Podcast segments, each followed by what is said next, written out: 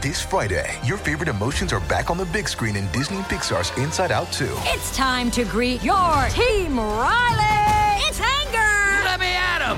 Fear. Safety checklist is complete. Disgust. Ew, ew. Sadness is in the house. Oh no. Hello, I'm anxiety. I'm one of Riley's new emotions. Disney and Pixar's Inside Out 2. There's a part two. We're going. Rated PG. Parental guidance suggested. Only in theaters Friday. Get tickets now. We took it all. We brought them to our land. An endless night, ember hot and icy cold. The rage of the earth. We made this curse. Carved it in the blood on our backs. We did not see. We could not, but she did. And in the end, What will I become? Senua Saga. Hellblade 2. Play it now with Game Pass. Welcome to the New Books Network. Welcome to New Books and Film, a podcast series on the New Books Network. I am your host, Joel Cherney. My guest today is Scott Bukatman, author of the book Black Panther, published in 2022 by University of Texas Press and part of their 21st Century Film Essentials series. Scott is professor of film and media studies at Stanford University and has written extensively about popular media and genres. His book focuses on the 2018 film and its importance to black popular culture, but also reviews the background of the comic series and the work of the people involved in the making of the blockbuster. I hope you enjoy my conversation with Scott Bukatman. Hi, Scott. How are you? I'm great. How are you doing, Joel? I'm good. I'm speaking with Scott Bukatman, uh, author of the book Black Panther. Um, he works, or he's a teach, and a professor at Stanford, and we can talk a little bit about your background. Um, I suspect there are a number of people who listen to these podcasts who have heard of you before because we tend to get a lot of academics. Um, so I'm glad that uh, we have a chance to talk about your new book. The book came out in July. Is that correct? That is correct. Now, I was looking through your list of writings, and it looks like it's been a while since you've actually published a full book.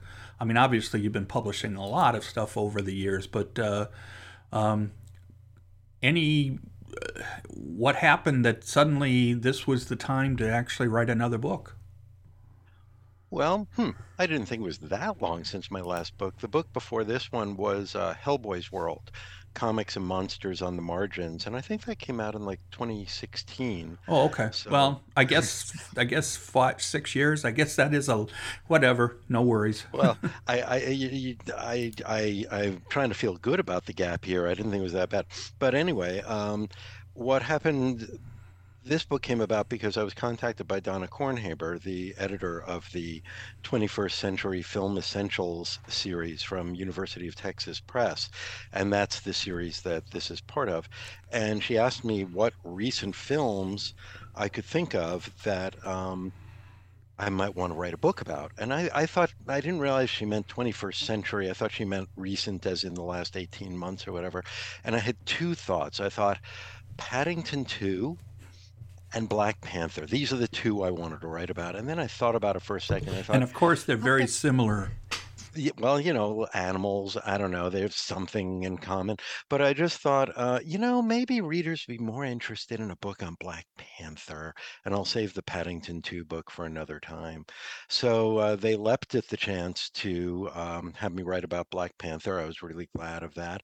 And I dug in. Uh, I was really, you know, happy that I was able to, that that book wasn't taken already, I guess is what I'm trying to say. So, um, obviously, based on when the book came out, I suspect you were doing quite a bit of work during the pandemic on the book. Yeah, which was um, challenging. Well, it was good in the sense of something to do, uh, something to focus on that wasn't the pandemic, but it was very difficult, of course, being housebound with my wife and my son. Um, my son, you know, trying to do distance learning and not having as many play dates as he might, and my having to sort of take him to the local skate park and find a way to write while he was trying to learn how to dip in on his scooter and various things like that. So it was it was definitely a challenge to write during the pandemic, and it was difficult to sort of sustain writing. I would find myself writing a lot in one day and then not writing at all for a couple of weeks and then coming back to it or writing about something some other aspect and then trying to tie it all together later and that that that was less uh, it was less of an organic process than I think my writing often is.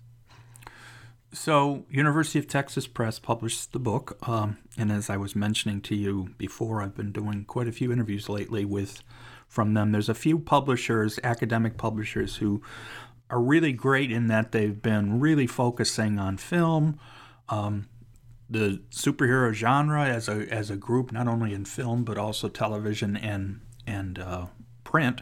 So it's great that uh, there are so many great examples of, of these kind of books out there. So I've interviewed a number of people about these kind of uh, of uh, types of books. So that's great.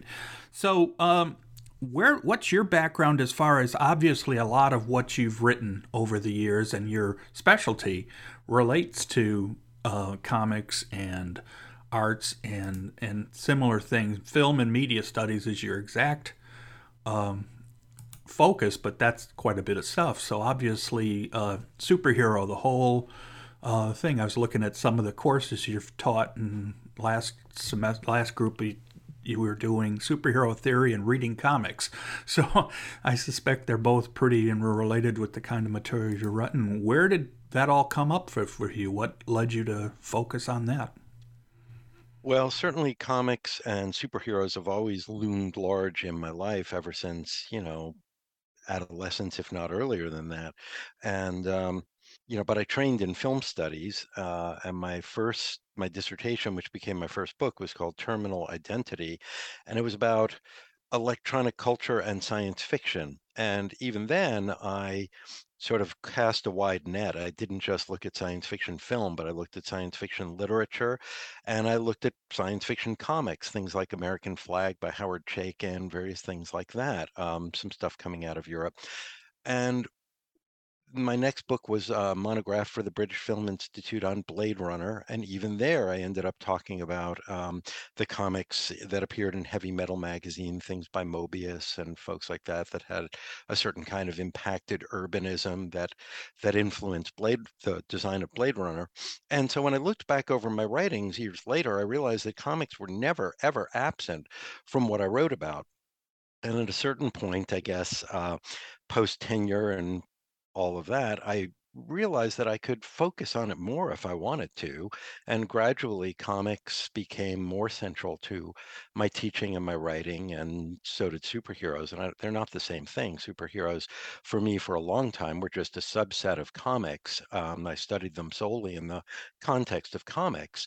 But of course, in the 21st century, with the rise of the Marvel Cinematic Universe and other related things on television and from other publishers and things like that, other studios, it became obvious, more and more obvious to me that superheroes could no longer be considered um, a medium specific genre that belonged to the world of comics that now they belonged much more to movies and TV, at least as far as audiences were concerned, than to comics. And I needed to to contend with that.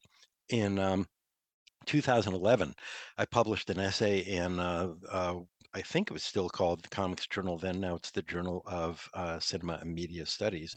Not Comics Journal. I misspoke. Cinema Journal. Um, I'm actually. Yeah, I, I, was going to ask you about that article. I'm glad you yeah, brought right. it up. Uh, I, I in 2011.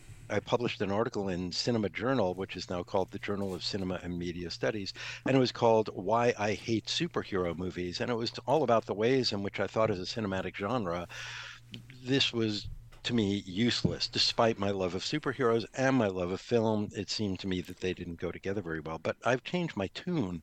Um, over the years i think the films got more interesting and more significantly i think i began to figure out how to think about film superheroes or superheroes on the screen more productively than i was able to at the time. Again i think i changed but i think the media changed as well yeah, it's 2011. Um, the first film in the what we now know as the Marvel Cinematic Universe Iron Man came out in 2008. So obviously by the time you wrote that article there hadn't been that many yet but it mm-hmm. it's go- it was going pretty well um, the whole Marvel Cinematic Universe was going on. I remember I was I'm I'm actually from Cleveland, so I was living in Cleveland still at the time when they were filming uh, the first Avengers movie, and they mm. filmed parts of that in Cleveland. in fact, the front, the scene where Loki. Um, talks to the crowd is in front of the terminal tower in downtown Cleveland on Public Square, and it's supposed to be a um, German museum or something, but as I say, it's oh, pretty oh, right. obvious to me. And then there's a couple scenes where they're on one of the streets, and you know, I remember when they were filming, we went to a baseball game up the street, and you could see all the sets made up and of course closed off so you couldn't see what was going on in there. So and in fact they've been to cleveland a number of times with some of the films. Part of that because of the russo brothers. Um, so obviously, though, you changed your mind, even though in 2011, while it was just uh, getting going, um, obviously things got more interesting to you, or you were able to to get over that. Now, you and I are close to the same age, so I suspect we may have had similar comics readings when I was young. There's no question. I did a lot. I learned a lot of, to read based on comic books. I was reading them when I was a kid, and it was one of those things you walk into a place and there was a pile of comics, or you go into a waiting room for a dentist appointment or something, and there was a pile of comics, so you always read them. And then um, in the mid 80s, I came back to them. Uh, for reading purposes, right around uh, 1986 or 7, Cleveland did a Superman convention, and um, that sort of got me back into it. So, and anyway, so uh, I can see how they could have drawn you back in.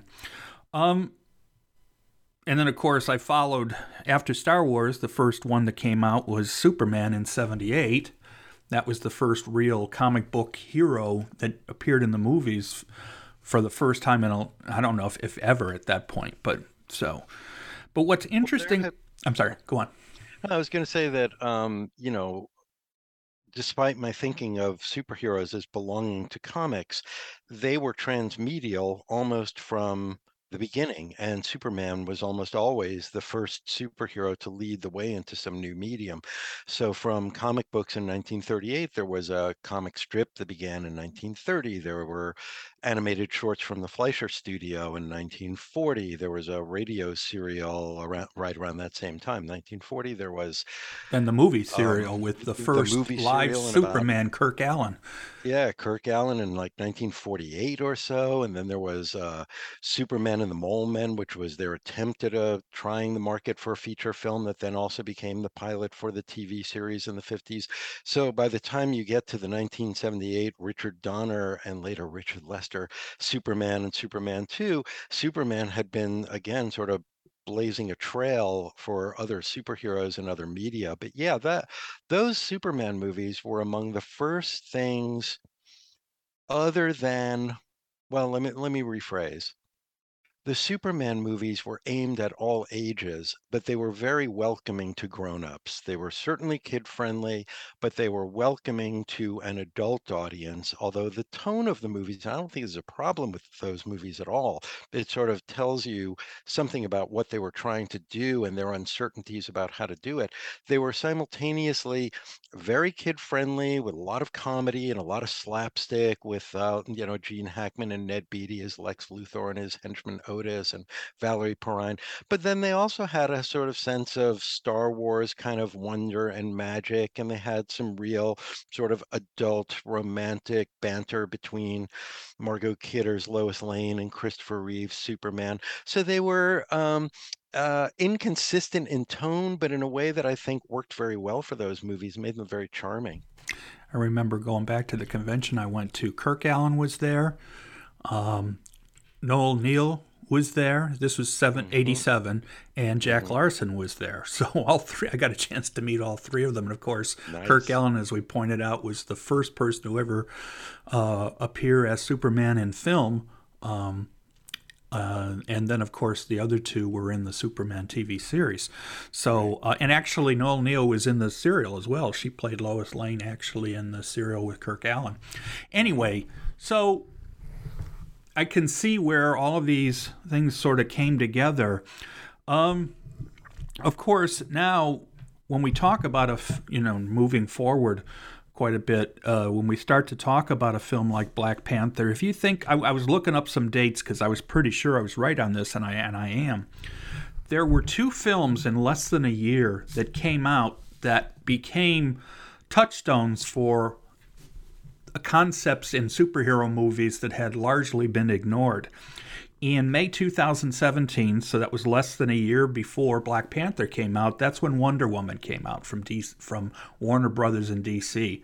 And of course, that was a film that was lauded not only because it was a good film, but because it was largely made by women because it was a you know woman character, women major roles, and then in January of 2018, and, when and Black by the way, a, a woman director, of course, right, Patty of course. Jenkins.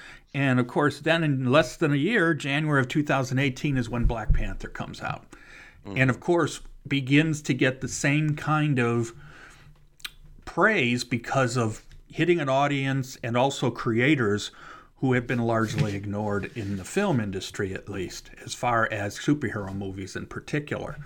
Uh, and, and the other good thing is both films got incredibly great critical reviews by regular critics who weren't necessarily caring as much about the superhero stuff. So I assume you saw Black Panther when it first came out or in that period. Um, mm-hmm. Um, did you react the same way when you first saw it? The same way as as some of the crit. I mean that, that it was uh, it was not only was it a good movie, but it had uh, ideas of being different in the sense that it did something special. Yeah, no, it was immediately evident that it was doing something special, and not just because, but I, I don't want to leave this topic behind, but it's not just because it was featuring a hero who was not a white male, um, same as with Wonder Woman, as you just mentioned, but that there was something about the movie. Um, uh, uh, the story it was telling, the quality of the storytelling itself, the caliber of the performances all up and down the line in that movie, the way it was hitting audiences around me, um, you know, who had far more invested in the idea of seeing a hero who looked like them, as they as the saying goes. Uh, all of these things marked it as being quite unique. I also thought it was stunning in that, unlike many of the superhero movies that were being released around that time. Um, Black Panther was a movie that could, in many ways, stand on its own. It obviously was part of the Marvel Cinematic Universe, but if you didn't even know the phrase Marvel Cinematic Universe, you could go to Black Panther and understand entirely what was going on, who the characters were, what the stakes of the debate and the and the conflict were. Uh, there was so much to relate to beyond the fact that it was a superhero movie.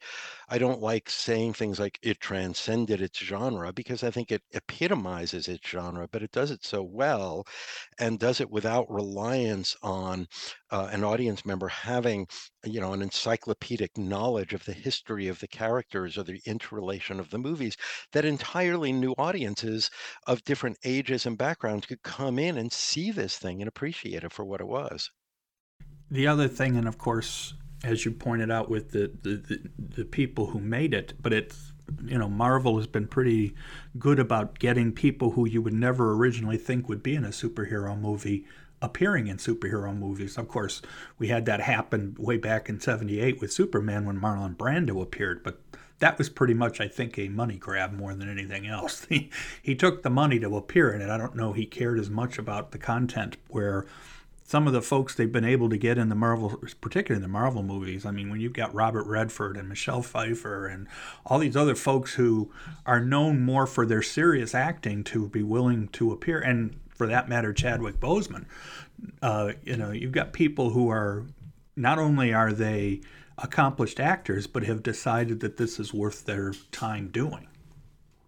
Well, let's not discount the power of Marvel money in all of this, uh, especially when you're talking about the supporting players in many of these films. These are often older actors for whom, you know, leading roles are pro- probably fewer and farther between. And here they are able to get themselves known to a new generation of film goers, moviegoers. And, you know, meanwhile, as I say, get some of that lovely, lucrative, uh, you know, Marvel money. That's the cynical side of me talking. But when you talk about a movie like Black Panther and others to boot, but let's concentrate on Black Panther. Here you have um, the studio going out and recognizing that they needed to have a different um, focus in this movie. We needed to get, you know, high profile black actors. They needed to get a high profile black director, and there were several names that were sort of bandied about. But then Ryan Coogler was signed on, and Coogler's someone who had made um, a small independent feature called Fruitvale Station with some of the same crew that he later brought and with Michael to- B. Jordan. with Michael B. Jordan. Well, let's let's just mark here that all three of Coogler's feature films have featured Michael B. Jordan either as starring or co-starring role. But he had Rachel Morrison uh, as the director of photography on Fruitvale Station, who also went on to Black Panther. Hannah Beachler, who's been production designer on all of his films. So there are ways that um, they wanted to get a black director to take care of this movie. Coogler, I think, had enough credibility. He, uh, the film he did after Fruitvale Station was Creed, which was a kind of a reboot of the Rocky franchise, which I think is an incredibly accomplished movie and was such a step up from the low budget indie vibe of, of Fruitvale Station, which was the true story of Oscar Grant, a young man who was killed in a uh, BART, um, you know, Bay Area Transit Station on um, New Year's Eve some years before. Um, here he was doing a Rocky reboot with much bigger budget, with people like Tessa Thompson and Sylvester Stallone and, and people like that. And so he became a sort of, in retrospect, at least to my eyes, a very logical person who could step up and take over a multi, multi, multi, multi million dollar film production. And I think his credibility helped him to attract um, a certain uh, caliber of performer, although many of the roles, including Chadwick Boseman as Black Panther, have been cast well before Coogler came on. But I think Coogler's credibility helped them, and I think Coogler's ability as a director of actors helped them tremendously and made the movie very much what it is. Of course, as we know with the Marvel movies, there is interconnection, and you know, obviously, this was Black Panther was actually his second appearance in the in the Marvel Cinematic Universe. He he appeared first off at, in Civil War, which is in Captain America: Civil War, which is the film, if not right before, but before Black Panther. Um, so that's the first time we actually get a chance to see him on screen. Is there, but then of course Black Panther does what many of these superhero movies do, which is to sort of give the person a a, an origin story, so to speak. And um, the thing is, is we know that uh, Wakanda gets mentioned in earlier movies here and there. It's one of those Easter egg type things that fans will talk about. How in earlier films, when there were maps and stuff, every once in a while, there was a map of Wakanda that the only way you would know it would be if you blew up the screen and looked. But that's what a lot of the major fans do. So we knew Wakanda was always something that was going to eventually appear in the cinematic universe. So I actually saw Black Panther before I saw Civil War, so I agree, except for a couple of shots where I wasn't sure what was being discussed. You're right, it, it does stand alone quite well. Yeah, he's in Civil War, and I saw Civil War when it came out, and I was not happy with Chadwick Boseman as Black Panther in Civil War. There was something about the presentation, the performance that just didn't resonate with me. It didn't work for me. I wasn't all that into it. And in going back to Civil War after, you know, looking at Black Panther and working on the book and all that, I realized that in fact Boseman's performance in Civil War is very, very different than his performance in Black Panther. For one thing, Civil War really is the movie that gives us his origin story. His father is is killed in a blast that the Avengers are blamed for, but the Avengers aren't responsible for. And here's his son, who's by hereditary right, you know, wears the mantle of Black Panther, protector of Wakanda, and he's going after the person or people that he thinks have killed his father. Um, so for reasons of the narrative, Boseman, but and also I think because maybe they hadn't fully figured out the ca- the character yet, both actor and and filmmakers and studio, Black Panther in Civil War and Boseman are cold. They are cold. They are focused. There's some very brief banter between Black Widow and Black Panther, but even there, it's like very couched in the language of diplomacy and formality. Whereas when you encounter Boseman near the beginning of Black Panther, after a couple of prologues uh, uh, are out of the way, you know, already you've got more of Chadwick Boseman's smile, the warmth that he projects as an actor, banter between he and Okoye, and just as sort of uh, fullness and richness of of um, characterization and a warmth of performance that encourages you to just, I think, relate to this character or admire this character or want to spend more time with this character than at least I felt during Civil War. Well, and that goes back to different writers, different directors. The character and, and, was, and, and, he was not a main character in the film. He was largely, I mean, he was obviously in it quite a bit, but it, he wasn't the main character. It wasn't, yes. the, you know, much of it. He just happened to be involved because that's how the the villain decided to cause the incident that he tried to do. So, right. um, but it also helps to set up a little bit about what because it's funny it's one of those things that's mentioned in black panther about how his father was killed and it harkens back but you're right. They say enough of it in black panther about the bombing or the, the, the bomb blast that killed his father that that's enough. You don't need to know anything more about other stuff that happened in the previous film Right. But I just want to give, you know, just the shout out to Boseman for also, I think, finding levels in the character uh, through the script for the Black Panther movie than he found in his initial foray. It's, you know, when you think about the serial nature of the Marvel Universe, um, like many a TV show, which is also a serial form, it's fun to watch actors discover what their characters are and what kind of latitude they can bring to playing the character. And so it's actually quite fun to watch Civil War followed by back followed by Black Panther, which I actually did just, last week. right, yeah. In order to see Boseman just sort of, you know, find his level with the character so fulfillingly, so rewardingly. And of course, I think his final scene in Black Pan- in Civil War when um, when he finds the person who ended up the antagonist for the entire film and stops him from killing himself. And there there is something in that whole that scene that I think brought out the more um, humanity part of Chadwick that Chadwick Boseman helped that scene quite a bit at least as far as I'm concerned. Because as much as this person did to him he still saw the um, he understood at least somewhat why the person did, you know, why the, the villain did what he did at, at, at the whole thing. And then he says, uh, vengeance consumed your life. I won't let it consume mine. And the plot of Black Panther is actually going to be about another character, Killmonger, played by Michael B. Jordan, who also is consumed by a quest of vengeance and whose life has been poisoned by his hatred for the people and the nation that abandoned him in the way that they did. So that last scene in Civil War has an interesting resonance in, you know, for the later movie as well. Right. So the book um you've got uh, your chapters pretty well easily laid out. Um, besides the introduction, you then have five other chapters. And at the beginning, the most obvious thing you do is try to give the background of the character. Uh, obviously, one of the things that you study is not just film, you also uh, study the comics origins of Black Panther. So, the first thing you do is to discuss and review uh, the history of Black Panther as a character. Um, and he's obviously been a very he's been in I forgot now you can give some of the background of how long he's been in Marvel and um, how uh, he was first developed.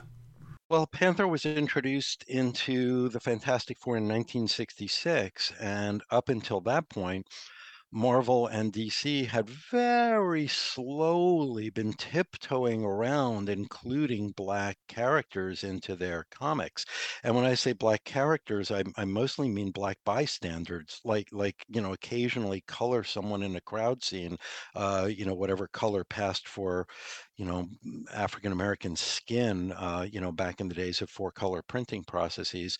And um, there was even a letter that someone wrote to Marvel thanking them unironically, as I point out in the book, for acknowledging the existence of what they said, what the writer called the Negro race. Like the idea that the, you would set a comic in New York City and have everyone in it be white, and then hallelujah, somebody you know colors a few different people in the background. This was a sort of major major step.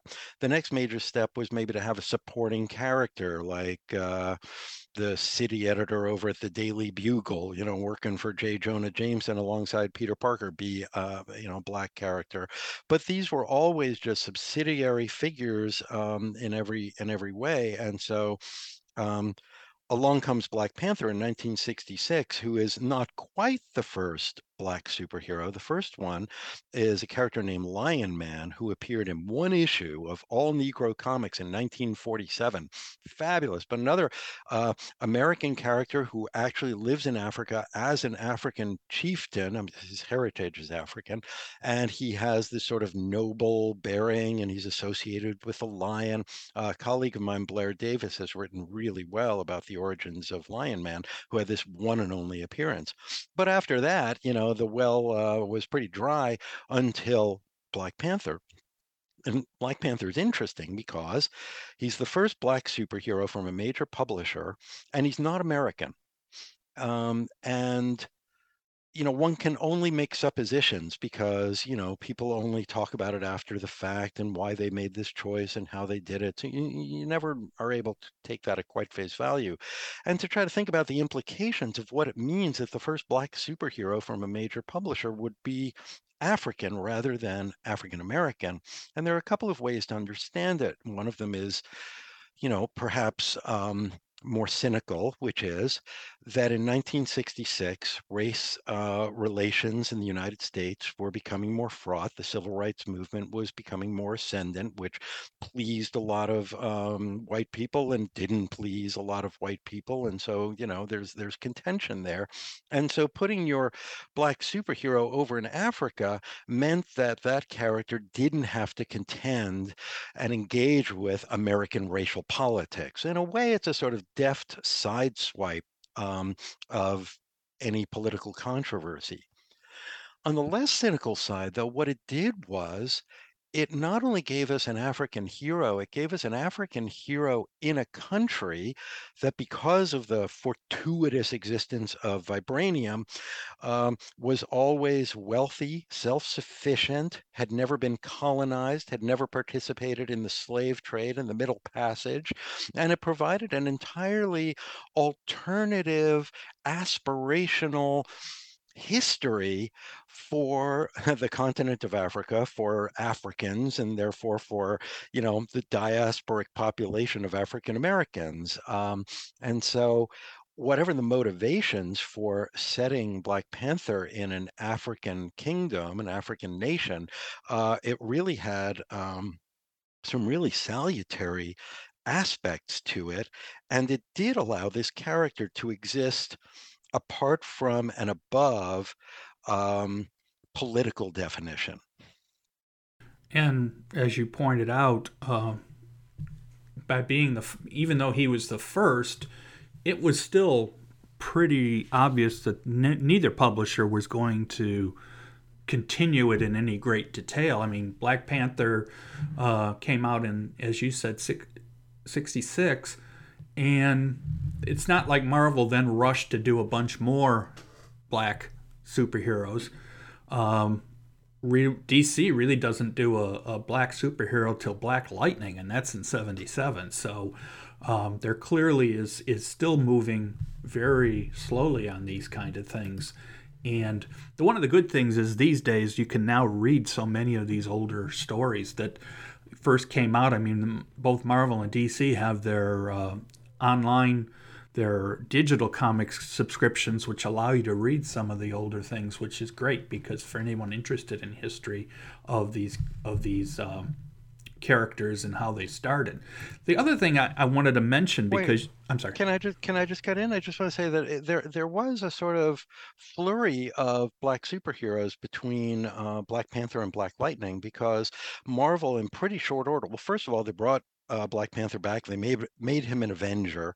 Usually, he wasn't a major character. Usually, he was sort of just one of the gang. And on the comics covers, he's often like really small, like next to Hawkeye, really small in the background, while Thor and Captain America and the Hulk are like in the front or whatever.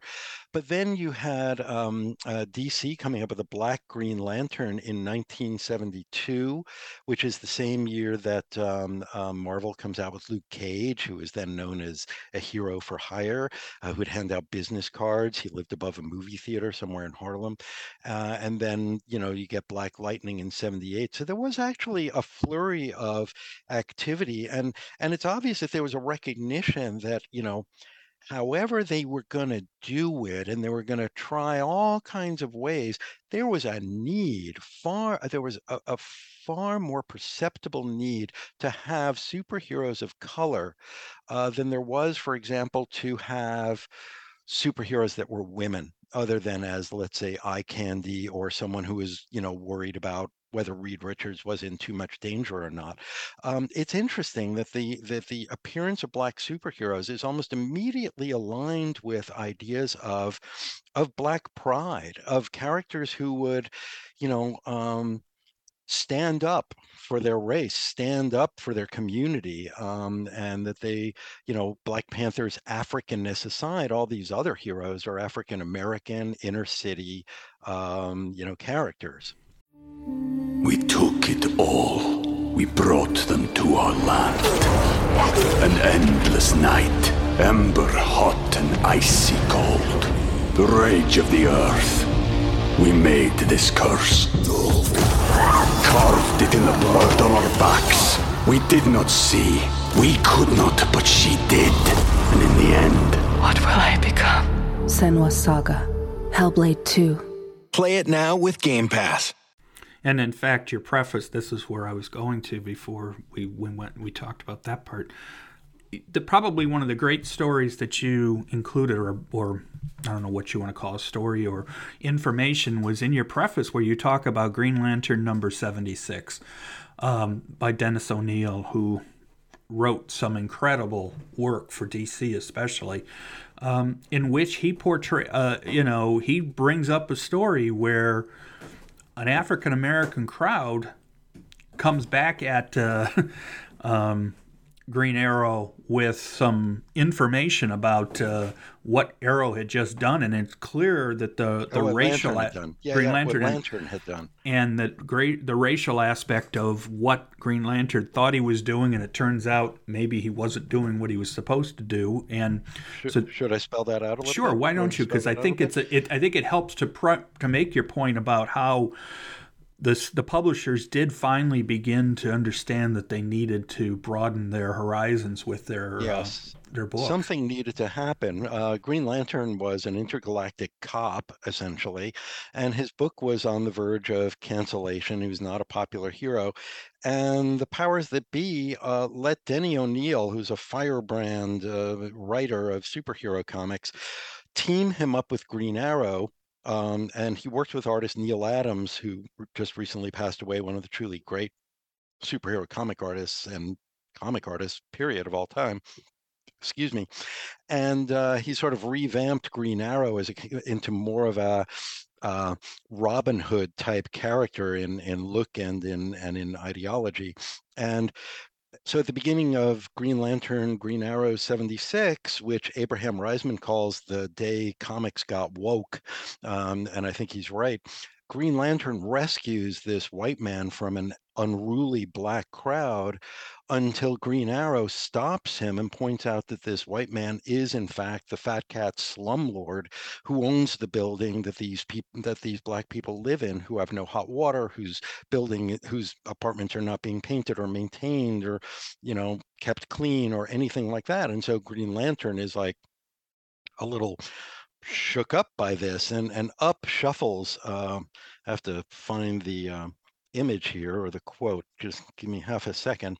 Um, sorry, sorry, sorry, sorry. I just want to find the actual. Uh... Yeah, I just had it in front of me. Sorry. Yeah, it's on page eight, uh, or excuse me, page yeah. five of the preface. Page five, I got it. So I, I will, I'll read it in my normal Scott Bukatman voice, but up shuffles an elderly black man who says to Green Lantern, "I've been reading about you.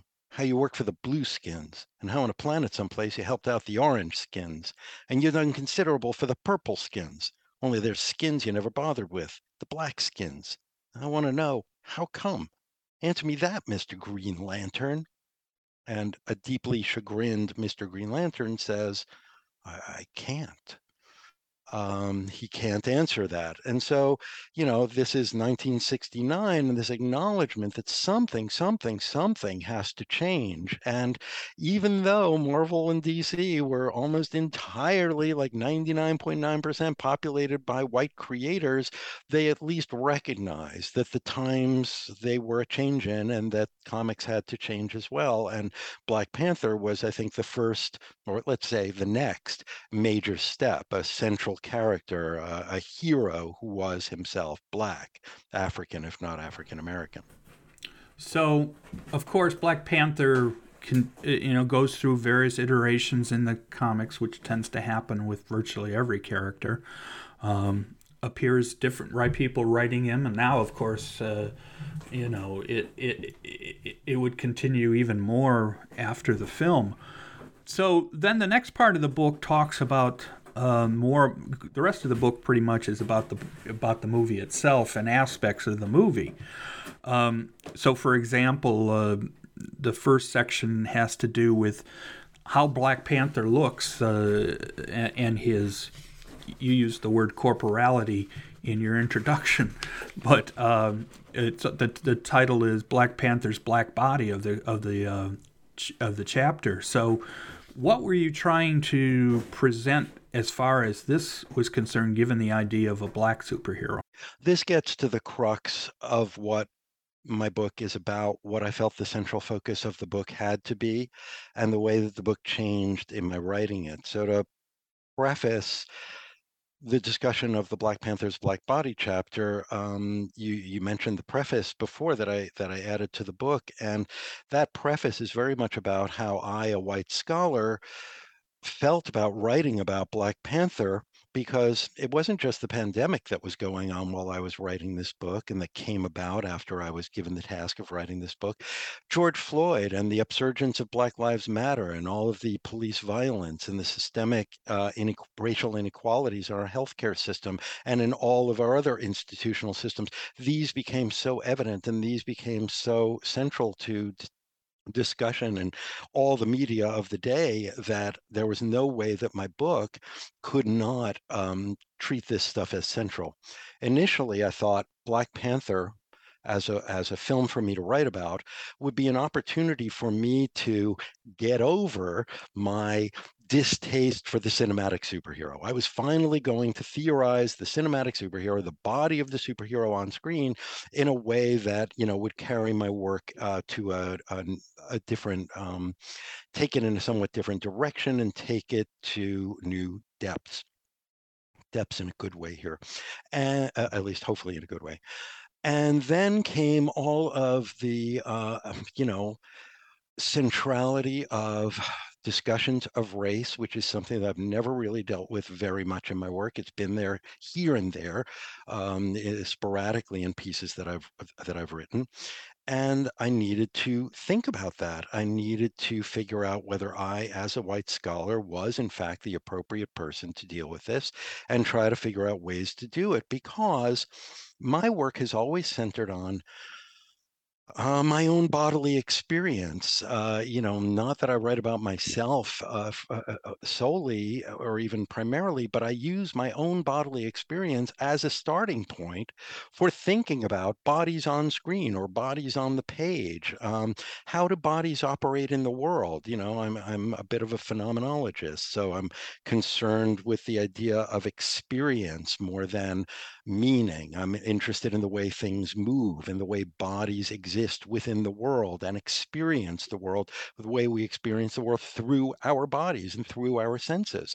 And I've always done that in a pretty generic way, thinking about, oh, a, a body in flight, what would that be like? And how does that help us understand space differently? How does that under, help us understand our bodies differently? Well, suddenly now I could no longer pretend that the black body of the Black Panther was just incidental to what the Black Panther was, and that my bodily experience and my my ability to function in the world as a white body was going to be very different was going to be very different from that of a black person, a black American, uh, a black male American, and that, you know, this character, this black superhero, was going to resonate differently for black audiences, should resonate differently for black audiences than it was going to for me.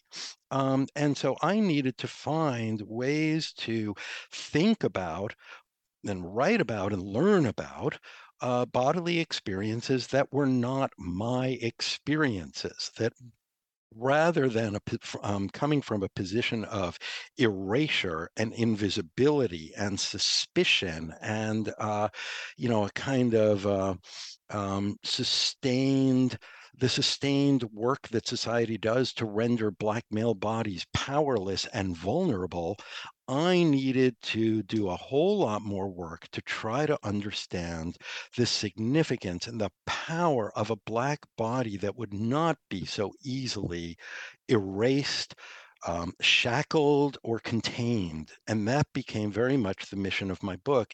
And it involved me doing a lot of reading um, by African American scholars and journalists um, to, to, who, who themselves had thought about this and had written about it and had thought about it maybe in context far apart from um, the world of superheroes, but many of whom were writing specifically about superheroes and about Black Panther. And I needed to try to synthesize all of this.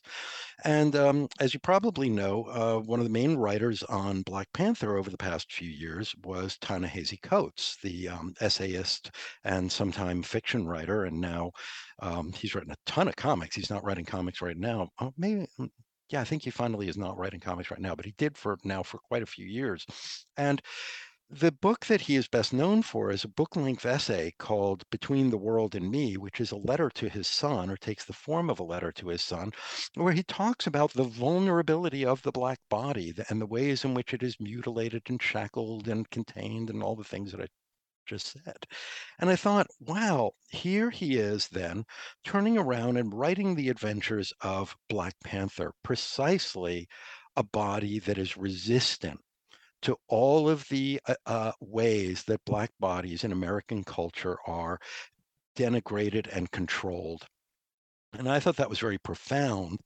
And I thought that that was really a key to understanding the importance of Black Panther to Black audiences primarily, but also audiences that were just simply not white male audiences. And um, and that Coogler's approach to Black Panther was very much of a piece with Coates's approach to the character in the comics, and to present this character incarnated by Chadwick Boseman, this deeply regal, deeply graceful, deeply powerful on-screen presence, such a astonishingly good actor um, that i wanted that first that first chapter to be very much about what it is to have a black superhero on screen where audiences can identify uh, with that. And and i um i try to move beyond that cliche of a hero that looks like me or looks like them, however you the appropriate phrasing of that would be. I try to move beyond that because I think that's all well and good, but it makes it sound a little bit more like an affirmative action program, like, oh, we need heroes now that look like this community, heroes that look like people in this community. But what's amazing to me about Black Panther, and when I think about some of the later DC movies with uh, Margot Robbie as Harley Quinn, you know, in a similar position as far as, you know, powerful women's bodies on screen, I think to myself that the real issue isn't just that this hero looks like me, it's that this hero is allowed to function in the world in ways that I am not. They are allowed to take control. They are allowed not just to fight like any superhero does, they're allowed to fight back. They're allowed to assert themselves. They're allowed to assert their their their way of being. And I end up spending a long time in the book talking about the scene where T'Challa returns seemingly from the dead to confront Killmonger just as the vibranium weapon laden ships are leaving Wakanda to go help fight the global struggle for black liberation, which is Killmonger's avowed mission. And he stands and he just says, Killmonger, he says, you know, uh, N'Jadaka, I never yielded. You know, he he he has never yielded from the fight that um, um, he lost to uh, to to Killmonger. I never yielded. And then he says, and as you can see, and he stretches his arms out, I am not dead. And I find the scene unbelievably moving. I can't talk about it without without goosebumps because there I see not a superhero proclaiming the fight goes on to his supervillain nemesis, but I see a black man proclaiming his existence, proclaiming his right to be and his right to be seen. Um, and uh, in the book, I say that, eh, eh, and I mean this, as I was writing about it, I thought the important part of the sentence was, I am not dead.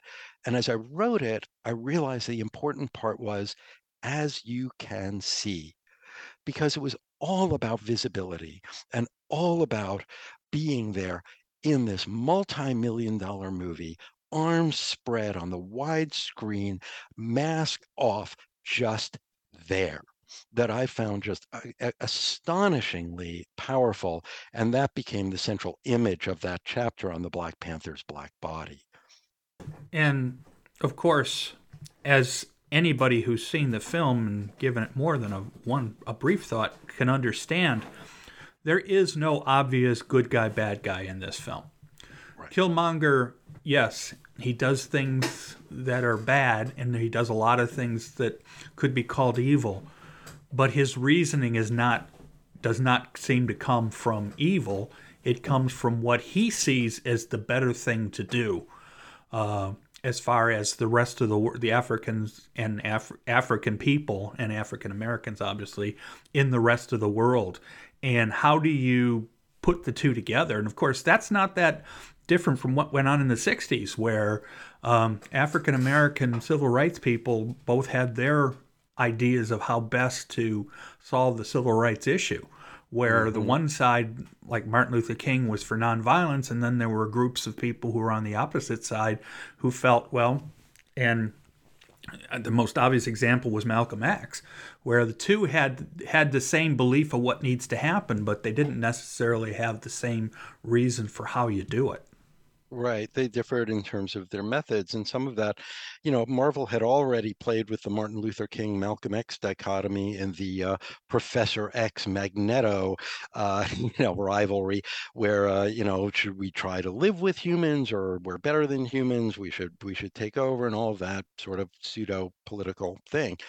Um, Killmonger divided audiences really significantly uh, as to what they made of this character. There were some people who felt that uh, that we were supposed to side with him. Uh, Slavoj Žižek sees him as the hero of the movie, and many another commentator has said that you know uh, he is a very sympathetic character. He's been wronged by Wakanda. His father was killed by King T'Chaka. He was abandoned to stay in America, presumably with his mother, whom we never see.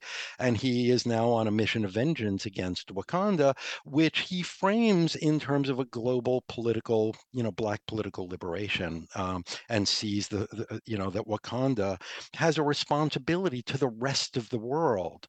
Whereas, you know, Panther and his his and his Wakandan um, um, confreres feel that you know Wakanda has survived by existing apart, that its only responsibility is to itself. So there is a debate there as to what this very powerful nation's responsibility is to the billions of people in the world that, as Killmonger says, look like us. And of course, the other, interest, and other, you're going to oh, say yeah. it uh, probably in a second. In the end, Black Panther or you know, tends to, you know, decides to change partly because of some of the arguments that Killmonger made, and at the end decides it's time for outreach. That that's right. We get these outreach programs, which some commentators on the film felt was like too little, too late. Oh, great, an outreach center that'll fix uh, the problems of the world. Like that's ridiculous. Whereas I think that an outreach center, the first of which is going to be in Oakland, which is where uh, Killmonger's uh, father was killed, but also where the Black Panthers started their soup kitchen and you know feeding um, and education programs. You know, in in the in the mid '60s, you know the, the the first outreach program would be in Oakland is is from I read it as a first step. But what was most interesting to me in looking at the different takes on whether or not Killmonger was a villain, and there were some people who thought, some writers thought that the only character in the film who is espousing violent revolution is portrayed as a kind of sociopath um, and somebody who has to be defeated and destroyed. And so, by insinuation, they argue, the struggle for violent liberation is itself sort of damned by its association with Killmonger, that it is associated with his villainy, and therefore the film is saying that, you know, these tools of liberation, this is not an appropriate way to go. I don't think the film actually weighs in on what the appropriate way is to change the world. Uh, but I, I, was struck by the contradictory readings by otherwise very sympathetic writers um, in how they interpreted the relationship of T'Challa, Killmonger, Wakanda, and the rest of the world. And so, what I did in my book was I turned to sort of very old fashioned uh, film studies techniques and i decided well, i didn't decide i couldn't help it. Um, i looked at what was staring me in the face and what was staring me in the face were the two performances of chadwick boseman which we talked about a little bit already but also of michael b. Jordan. And again as you brought up joel the um, the use of Michael B. Jordan in Black Panther is anything but incidental. It isn't just that that Coogler wanted to give his buddy a part in his movie. Coogler has used Jordan as a kind of alter ego in the three films that they've done together. So simply by casting Michael B. Jordan as Killmonger, you've already you know, you've already done something here. You've already taken a deeply sympathetic actor, one who really has won the hearts of audiences ever since he played Wallace in The Wire, one of the low level kids running, you know, the low level drug operations, the, the drug operations in the low rises in Baltimore in The Wire and in Friday Night Lights and in Creed and in Work After Work. He's constantly playing a decent kid who can't get a break, who doesn't have strong people to help guide him, who's sort of flailing a bit. And here he is in Black Panther playing very much that same character. And I can't help but feel that when you look at the performance of Michael B. Jordan, the contradictions that people see in the movie about what is it espousing about black politics, I think through Michael B. Jordan and Chadwick Boseman, this thing, this this starts to fall into place and become much more, much more um, uh, readable, much more consistent. Um, and I think there's a way in which Killmonger thinks his mission is global Black liberation. He sees himself as a revolutionary. This is the role he has cast himself in, when what he really is, is somebody who has been deeply, deeply hurt, not by the world, but by Wakanda and by T'Challa's family. And his mission is not as political as he thinks it is. It is deeply, deeply, deeply personal. One of the great writers on uh, on the movie, Doreen Saint Saint Philly, uh, or Felix, I'm sorry, I don't know how to pronounce her name in the New Yorker, a fantastic TV and media critic, um, said that you know calls Killmonger the fly in Wakanda's ointment. And you know and the existence of this utopia this utopia untouched by pain um, you know has driven killmonger completely mad and he has come back to kind of try to redress the balance. Um, to, to summarize all that, what I'm saying is that while the politics of the script seem to go in all these different directions, and it's difficult to tell, like, what is the film saying to us about these various issues, if you look at the movie as a movie and not as a script, and that means, you know, sort of taking account of the actors at its center and what they project, you get two actors who are performing struggle. They're trying to figure out their relationship to each other.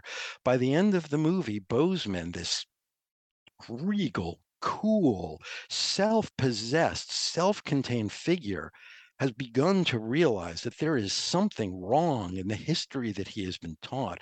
There is something wrong with the isolationism that he has been, you know, um, um, taught to, you know, venerate. There is something wrong with uh, a nation that doesn't acknowledge its responsibility to the larger world and to the larger black world. And and Killmonger, I think, has has, you know, uh, by the end, as he lies dying, has just sort of, I think, come to he's come to allow himself to feel the hurt and the pain uh, uh, about this world from which he's been excluded, from this world that he could never be a part of because of the hatred that he was holding. And it's not like he learned his lesson. If he could do it all over again, he wouldn't hate. No, no, the hate is fundamental to him. But as he lies there watching the beautiful Wakandan sunset, you know, there's a brief sense of what what an alternative life could have been had the world treated him differently. It's really moving, and it's moving in large part because of these two actors and what they do with their characters and what they do on screen in relation to each other. And of course, the other thing he chooses is to give, you know, is to let it go because he they, he, they could have probably saved him based on what we knew about Wakandan medicine, but he chose. He says no. That's it, it, you know, it's best to just end it right here. And but he says, it, let, let me end it the way my bury me at sea, throw me over the boat, the boat the way my ancestors jumped off the slave ships, because they knew there was no future. They knew, you know, that that bondage uh, was worth. That I'm sorry, let me back up. I should get, we should actually get the actual line, but that um, that death was preferable to bondage. That death was preferable to bondage. So yeah, Wakandan medicine probably could have healed the hole in his side, and uh, you know he could have served some time in a Wakandan prison. But that was not the Killmonger way. That was not a path open to this man, um, because it would not heal the pain that he had. It would not solve any of the problems that he brought to the frontier of Wakanda, to the borders of Wakanda. Well, I know we've been mostly just hitting things on the surface a little bit, although we did get in depth on some of it because there's just so much. We've actually been talking for an hour already. But I wanted to talk briefly, at least, even though it really isn't part of what we don't know what the new film is going to be like. I mean, uh, the sequel or the second Black Panther movie is coming out in November. Um, so it will be interesting to see how they either build on themes already maybe we'll get more information about the outreach what they've been or been not doing and how are they going to continue the story of the black, panther um, with the next film with chadwick boseman's death. And i i still remember it was a friday night i think where i saw a brief thing on twitter that he had passed away. And i mean it was just one of those things where people were people didn't even know he was he was ill. And um, it was just unbelievable to read what people thought of him and, and the pe- person he was. And it's going to be interesting to see how they do going forward. Can I say something about that? Um, you know, when I talked about earlier, when I talked about the things that that made me wonder whether I was the right person to write this book or not, uh, I too remember where I was when uh, my little phone buzzed and told me that that Boseman had died, and um, you know, and I, I have to admit that until that moment, not that moment, but until the outpouring of grief around Boseman following his death, before that point, I was such a Ryan Coogler, Michael B. Jordan fan that I really thought that um, Black Panther was a Michael B. Jordan movie in disguise, and that Boseman was a colder character, a less engaging um, on-screen figure, and you know, Coogler, ha- he, you know, he had to be Black Panther because he was cast as Black Panther before Coogler came along. all of this is supposition on my part and i've never it, it's wrong i mean it, this is just stuff that went on in my head when i half thought about it not anything that was true in the least but it wasn't until i realized how deeply the black community was affected by the death of Chadwick Boseman. It wasn't until then that I realized just how urgent, how central Boseman was to that movie, to its success, and to what it meant for Black audiences. I had underrated the power of Boseman's presence and performance uh, in part because I'd never seen his other movies. I, he made mostly biopics, which isn't like a genre that I generally go to. Uh, he played Thurgood Marshall. He played James Brown. He played, you know, Jackie Robinson. But I wasn't aware of him in the same way. But you know, it was quite obvious after his death that my God, Bozeman Boseman was integral. And so, yeah, the question of what was going to happen with Black Panther 2 you know was was uh, important to many people um, and I, with many, many, many others, felt very relieved when Marvel made the decision to not recast T'Challa with another actor and that they would go a different direction. There would be another Black Panther, but it would be a different person in in that garb. But very recently, Roxane Gay had a piece in the New York Times, uh, and Roxane Gay is a, uh, a black fiction writer and essayist who's also along with Ta-Nehisi Coates, done some writing for a World of Wakanda comic uh, for Marvel.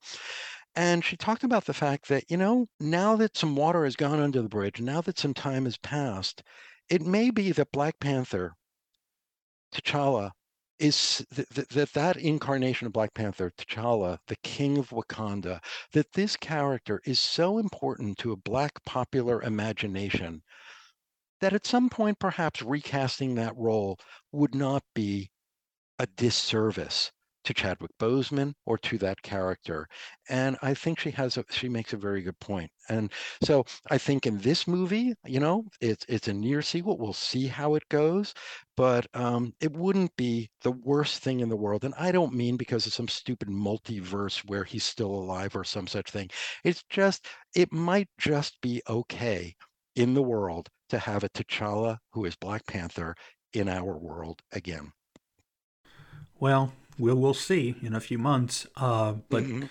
I know, like I said before, we've touched the surface, and there's so much information in there in the book. We completely didn't even talk about the one chapter dealing with Wakanda itself. Although oh, yeah. I have to say, my probably one of the most lighthearted scenes in the film is the infamous Q scene, where uh, where T'Challa's sister um, demonstrates all the all the hardware before he goes out on a mission, which I thought was was inspired as a as a scene in the middle to or early on to to try to to uh, just sort of maybe pick a little finger, you know, point a little finger, or maybe just sort of, you know, do a little bit of haha. We've we've got a James Bond too, and we've got right. our Q and it's, such it's um you know I, i'll just briefly summarize that chapter because i look at wakanda four ways because i think Black Panther is not Black Panther without Wakanda.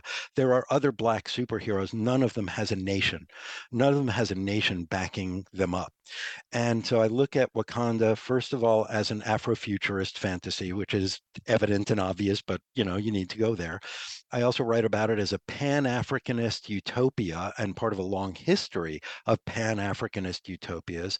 I write about it as a feminist stronghold because, unlike most other superhero movies and especially Marvel superhero movies, the women in the film are not just there to, you know, be the uh, Gal Friday for the superhero. They have lives of their own, they have political will of their own, they have interactions of their own. And then um, I also write about it as a as presenting an alternative history for Africa, which is kind of part of the Afrofuturist thing. But there are like four different ways that I try to understand Wakanda because it is as essential to the movie Black Panther as is Black Panther. As I say, I we've been talking about your book Black Panther from University of Texas Press. It's unusual. You've got a book that doesn't have a subtitle. It's just Black Panther, although it is part of the series that you mentioned, so that's that's great too. Um, I hope, uh, uh, as I say, this was this was a great discussion. I know we could only talk about it in section, you know, in a reasonably short period of time. Uh, I appreciate that University of Texas Press reached out to me with uh, with a suggestion to interview you, and I really did enjoy our talk. It's unbelievable how well you communicate your information, and I suspect if I were a student, I would probably be very happy to be in a class taught by you. Well, thank you very much, Joel, and I appreciate you reaching out to me. Um, you know, to to do this. I enjoyed it a lot, and I, I I'm very appreciative of the time you took to read this thing and talk to me about it. Well, this is a good time for others to read it too, because Black Panther is definitely going to be part of the conversation over the next few months as we, as and, and, and it makes a great gift. there you go. My great thanks to Scott for his time. With the long awaited Black Panther sequel set for release, his book is a timely review of the character. This is Joel Cherney, and I will be back soon with more New Books and Film, a podcast series on the New Books Network.